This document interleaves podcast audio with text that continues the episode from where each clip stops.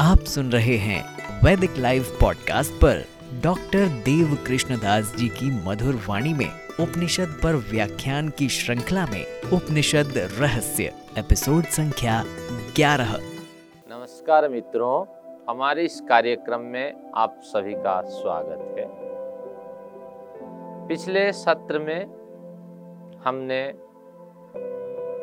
अध्ययन किया था कि कैसे दर्शन पाऊँ तेरा। इस प्रकरण का बारीकी से अध्ययन कर लेने के बाद हमारे हाथ निष्कर्ष यही लगे थे कि जिस समय साधक साधना करता हुआ स्वयं में संपूर्ण प्राणियों को अवस्थित देखता है।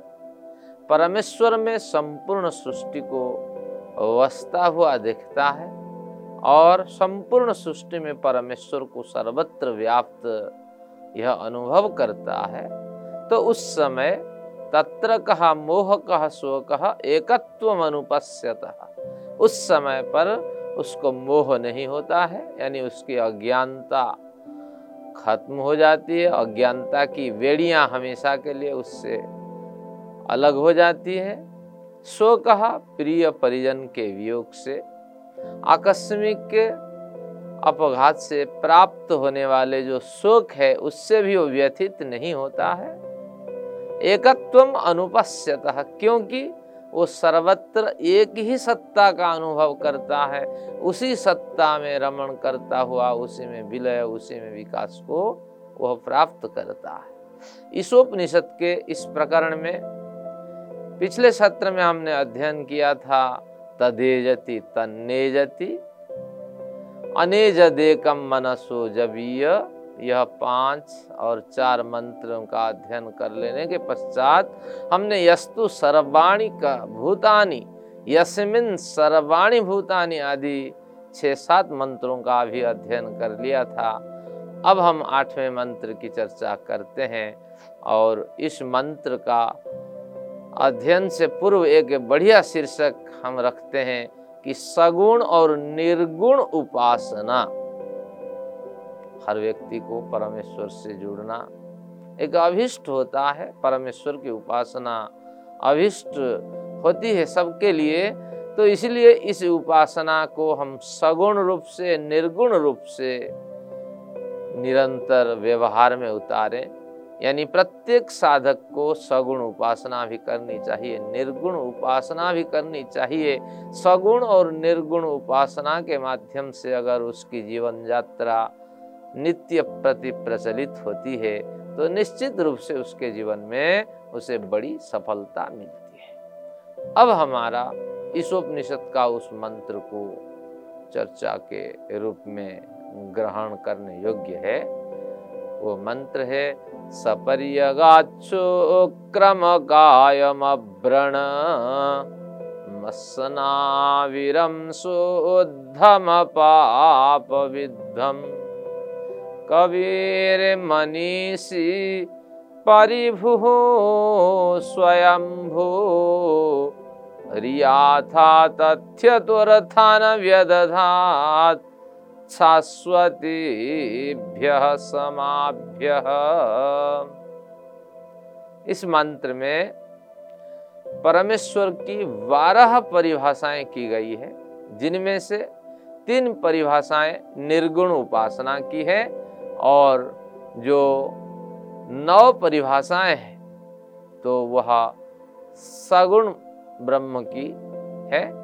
तो इस पे हम चर्चा करते हैं। क्रमशः एक एक परिभाषा को लेकर के समझते हैं और कैसे हम परमेश्वर की सगुण और निर्गुण उपासना अपने जीवन में निरंतर कर सकें इसके लिए भी हमारे शास्त्रकार क्या उपदेश देते हैं, उसको भी हम समझते हैं। सबसे पहले लेते हैं मंत्र में कहा सपर्यगा शुक्रम इसमें सह बिंदु लेते हैं, सह, वह वह परम तत्व वह परमेश्वर, वह परमात्मा, परम पिता, परम ब्रह्म, सह वह कहने का मतलब है, इसमें भी बहुत बड़ी भव्य व्यंजना सन्निहित है। क्या व्यंजना है?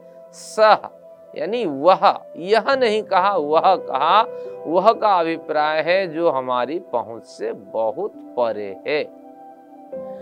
वह ईश्वर हमारे मन, हमारी बुद्धि, हमारे अंतकरण की पहुँच से बहुत परे विद्यमान है। उसकी प्राप्ति के लिए हमने लाखों जन्म लिए हैं, लेकिन अब तक उसका कोई अनुभव हमें नहीं हो पा रहा है। और इसी भावना से प्रेरित होकर के ऋषि ने यह नहीं कहा, अपितु कहा, सह, यानी वह, इस बिंदु पे आपको ध्यान देना चाहिए कि जो मन और वाणी शरीर से अगोचर है और जो कल्पना से परे है और जितनी भी आप उड़ान भरें तो उस परमेश्वर तक पहुँचना असंभव है। जन्म जन्मांतरों से हमने यात्राएँ शुरू की है, लेकिन वह यात्रा उसकी प्राप्ति के लिए सफल नहीं बनी है। तो वही परमेश्वर ही हमारा प्राप्तव्य है। सह। फिर कहते हैं वो परमेश्वर कैसा है? परियगात परियगात परि यानी चारों तरफ़। अगात यानी परिव्याप्त है, चारों तरफ़ पहुँचा हुआ है। वह परमेश्वर सर्वत्र व्याप्त है और चारों तरफ़ पहुँचा हुआ है। इसे हमें समझ लेना चाहिए। अभी तो हमने इस उपनिषद का एक प्रकरण में अध्ययन किया था कि तद्धावत्वन्यानत्येति तिष्ठत् तस्मिन्नापो मातरि स्वादधाति तत् तिष्ठत अपि धावत अन्यान अत्यतिष्ठत। स्थित होता हुआ भी वो ईश्वर, दौड़ते हुए अनेक प्राणी पदार्थों से वो परे दिखाई पड़ता है, यानी इनकी पहुँच से परे उसकी भी पहुँच दिखाई पड़ती है। तो इससे स्पष्ट हुआ कि दौड़ते हुए पिंडों के साथ परमेश्वर सर्वत्र विद्यमान होने के कारण दौड़ता हुआ प्रतीत होता है और स्थिर रहने वाले पिंडों के साथ परमेश्वर सर्वत्र व्याप्त होने के कारण स्थिर और निश्चल दिखाई पड़ता है। तो इसीलिए यहाँ वास्तविक उसी बात को प्रकारांतर से, शब्दांतर से जिसने कहा, सह परि अगात वह परमपिता सर्वत्र पहले से पहुँचा हुआ है। आप जिधर भी दौड़ना चाहते हैं, जहाँ भी यात्रा शुरू करना चाहते हैं वह पहले वहाँ पहुँचा हुआ होता है। ये किस लिए संभव है?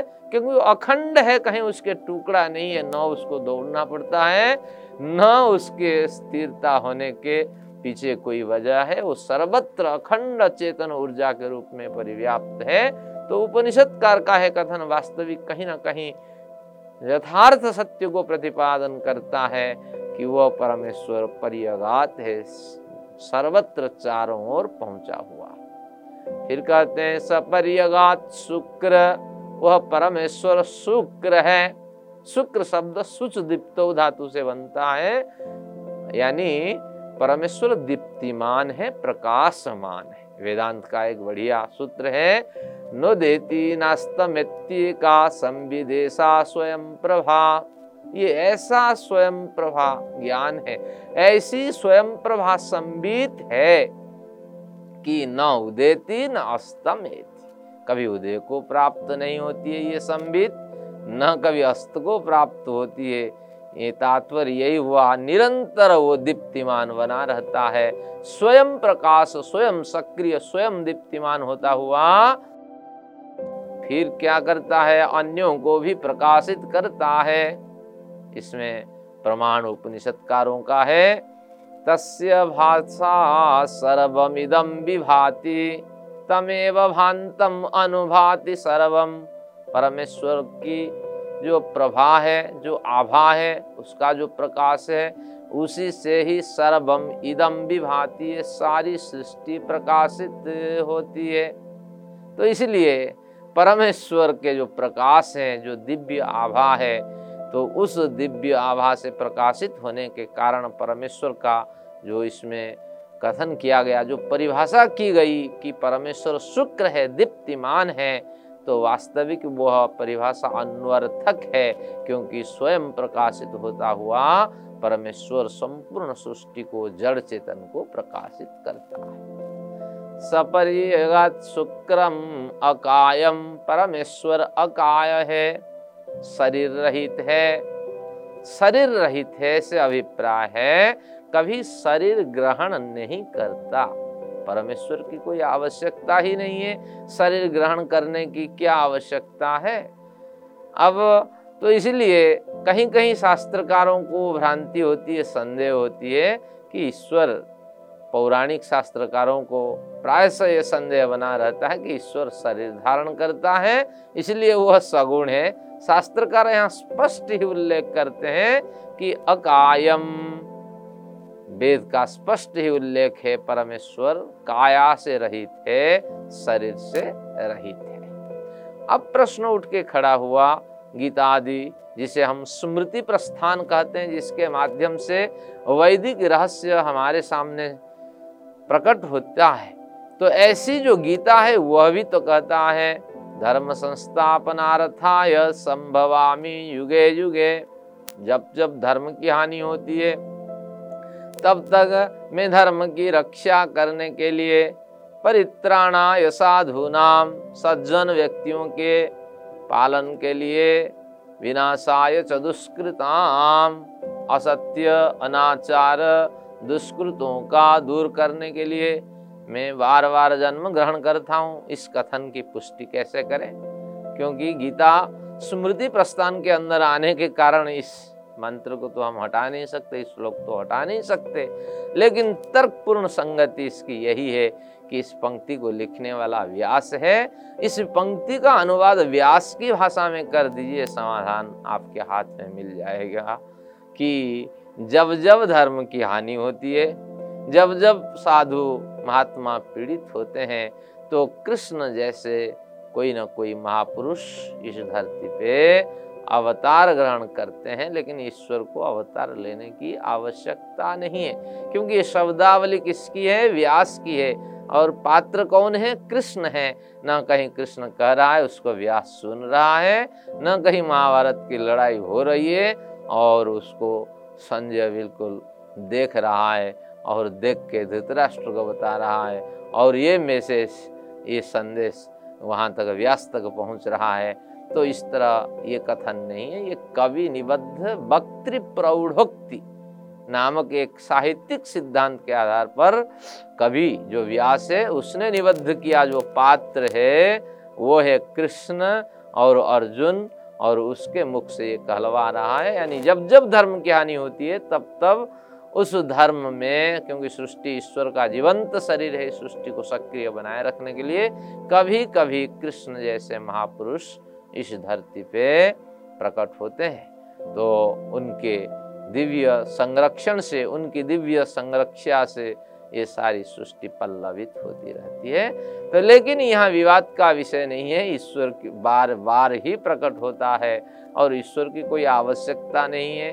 नमा नमे कर्माणि लिम्पन्ति नमे कर्म फल स्पृहा इति माम यो भी जानाति कर्म भीर न सवध्यते। न, कर्म फल में स्पृहा है। न कोई कर्म वो अपने लिए करता है जिसके लिए ईश्वर बंधता है। तो इस रहस्य को जो जानता है वो भी कर्म से नहीं बनता, ये गीता का कहना है। तो इससे आप अनुमान लगाएँ कि जब जब ईश्वर को सकारात्मक रूप दिया गया है, ईश्वर शरीर धारण करके और क्लेश, कर्म, विपाक और आशय से पीड़ित हुआ है, यह कथन तत्वतः तब तब निरर्थक सिद्ध हुआ है। ये अविद्या के कारण ही ये सारी सृष्टि, ये सारी समस्याएँ हमारे समक्ष आई है। तो अब हम विद्या की उपासना करते इस उपनिषद के इस मंत्र को आगे बढ़ाते हैं, कहते हैं अकायम, ईश्वर शरीर ग्रहण करता ही नहीं है। क्योंकि ईश्वर एक अखंड ऊर्जा है, कितना शरीर ग्रहण करें? और कौन सा अंश शरीर के रूप में परिवर्तित हो, कौन सा न हो?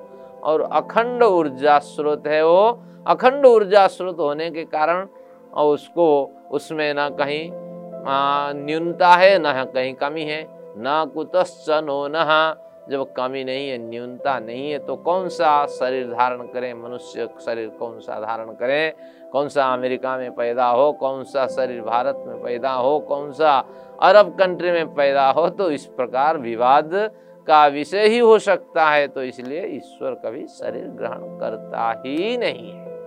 और हमेशा अखंड चेतन ऊर्जा का अम्लान प्रवाह के रूप में सारी सृष्टि में ईश्वर मौजूद रहता आगे इसी प्रकरण को और पुष्ट करते हुए इस उपनिषद पुनश्च कहती है। क्या कहती है?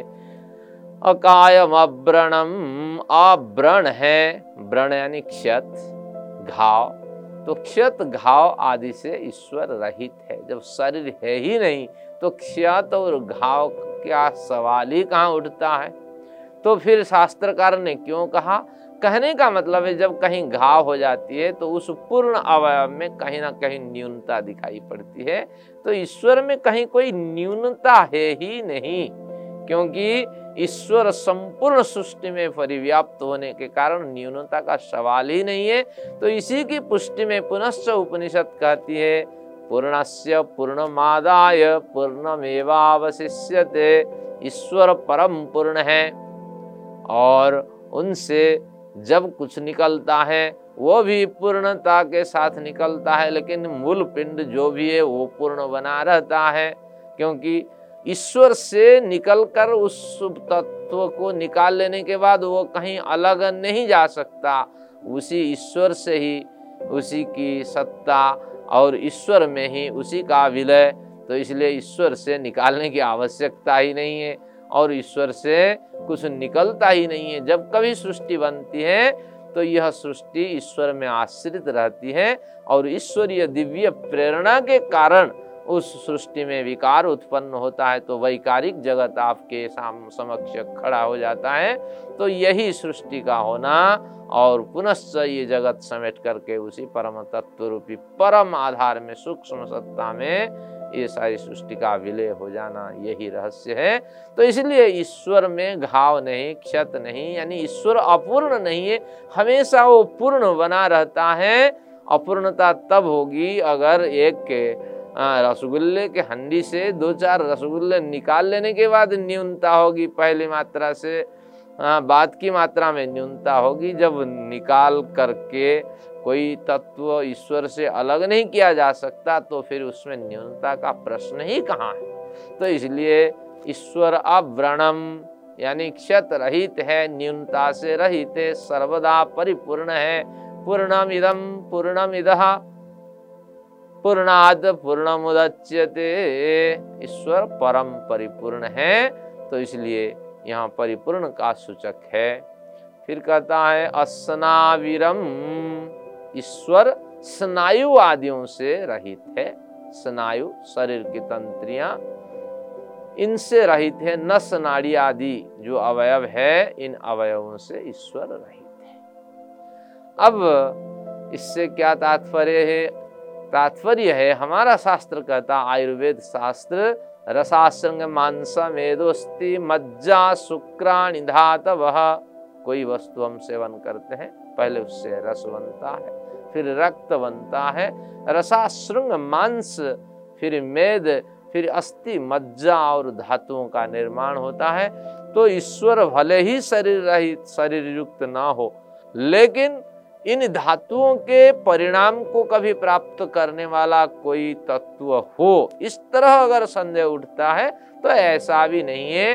न रस के रूप में, रक्त के रूप में, मांस के रूप में, मज्जा के शुक्र में, रूप में, शुक्र के रूप में, और अस्थि के रूप में ईश्वरीय सत्ता की कल्पना की जा सकती है, क्योंकि ईश्वर अखंड है। तो ऐसे अखंड शक्ति को आप इस तरह विभाजित नहीं कर सकते। या किसी तरह ईश्वर का विभाजन हुआ है, ऐसी कल्पना ईश्वर के सपक्ष में आप उठा ही नहीं सकते। तो इसलिए कहता है, अस्नाविरम स्नायु तंत्र आदि जो शारीरिक व्यवस्था है, उससे ईश्वर रहित है। फिर कहता है, शुद्धम ईश्वर की परिभाषा है, ईश्वर शुद्ध है। अभी तो सुच दीप्त शुक्र कहा था, दीप्तिमान है, अभी शुद्ध कहने से क्या अभिप्राय है? यहाँ शुद्ध शब्द का अर्थ निर्मल। इस सृष्टि में जितने भी निर्मल पदार्थ आप देखते हैं, जितनी भी निर्मल वस्तुएँ हैं, उन सभी वस्तुओं से एक विलक्षण निर्मल वस्तु के रूप में, विलक्षण निर्मल तत्व के रूप में, विलक्षण निर्मल सत्ता के रूप में ईश्वर हमेशा विद्यमान रहता है। तो इसलिए ईश्वर की वास्तविक अगर परिभाषा की जाए तो ईश्वर शुद्ध है, यानी अत्यंत अतिशय निर्मल है, निर्मलतम तत्व है, निर्मलतम सत्ता है, इस तरह मन में भावना रखता है। जैसे जिसकी भावना होती है, उस भावना के अनुरूप उसके अंतकरण में बल, साहस, उत्साह, शक्ति, धैर्य आदि की प्राप्ति होती है। तो इस तरह हमें ईश्वर को निर्मल चेता साधकों के लिए यह बताना निरंतर वो साधना करें और ईश्वर के निर्मल तत्व का स्मरण करें, निश्चित ही जीवन में बहुत बड़ा परिवर्तन होगा। आगे शास्त्रकार कहता है सपर्यगात शुक्रम काय व्रणमस्नाविरम शुद्धम अपाप विद्धम ईश्वर अपाप विद्ध है, पाप से अनुविद्ध है, पाप से रहित है, पाप के संपर्क से रहित है। केवल ये ईशोपनिषद की पंक्ति नहीं है प्रवर्ति साहित्य में, यानी दर्शन शास्त्र में इसकी बड़ी चर्चा हुई है, ईश्वर कैसा है? क्लेश कर्म विपाका शरीर अपरामृष्ठ पुरुष विशेष ईश्वर। ईश्वर तो एक पुरुष है, लेकिन वो कैसा पुरुष है? ये संपूर्ण सृष्टि रूपी पुरी में शयन करने वाला, विद्यमान रहने वाला पुरुष है, वो परम पुरुष है। उनके ना कोई क्लेश हुए जीवन में अविद्यादि पाँच क्लेश, अविद्या, अस्मिता, राग द्वेष क्रोध अभिनिवेश आदि क्लेशों से वो रहित है। क्लेश कर्म से भी रहित है। न शुभ, अशुभ, मिश्रित कर्म उनसे संपादित होते हैं। और जो भी कर्म ईश्वर के होते हैं तो सृष्टि का पालन, सृष्टि का उत्पन्न, सृष्टि का संहार, वेदादि सत्य शास्त्र का उपदेश तो इत्यादि जो भी कर्म परमेश्वर के होते हैं, वो केवल निष्काम भावना से संपादित होते हैं। तो इसलिए जब कर्म उनके निष्काम होते हैं तो उसका विपाक, उसका कोई फल नहीं होता है। जब फल नहीं होता है, फल के संस्कार, परिपाक आशय भी नहीं प्राप्त होता है तो क्लेश, कर्म, विपाक, आशयों से रहित होने के कारण परमेश्वर ही परम पुरुष कहलाते हैं।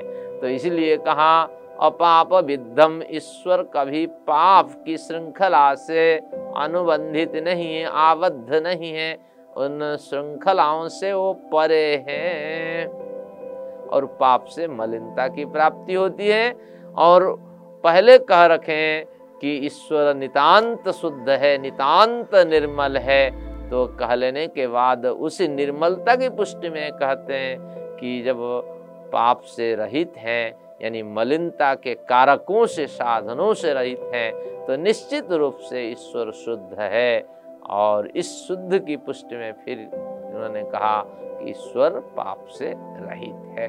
तो हर एक पंक्ति हर एक शब्द यथार्थ है, अन्वर्थक है, एक शब्द दूसरा शब्द को पुष्ट करता है, यही तो वेद की महत्ता है। न च अपि अशक्यम तत्रापि वर्णेनाप्यनर्थकेन भवितुम। वेदादि शास्त्रों में, वैदिक साहित्य में एक भी शब्द ऐसा नहीं कि वो निरर्थक सिद्ध हो जाए। यानी समस्त शब्द यहाँ सार्थक और अन्वर्थक है। एक दूसरे के साथ इंटर रिलेशनशिप से जुड़े हुए होते हैं। केवल इस रहस्य को स्वाध्यायशील व्यक्ति समझ पाता है और साधक ही समझ पाता है। और जिसने समझ पाया, उसने अपने जीवन को सुधारने का बहुत बड़ा प्रशस्त मार्ग प्राप्त कर लिया और उसी राजमार्ग में वो दौड़ने लगता है। तो आज के लिए इस विषय को यहीं विराम देते हैं। तब तक के लिए नमस्कार।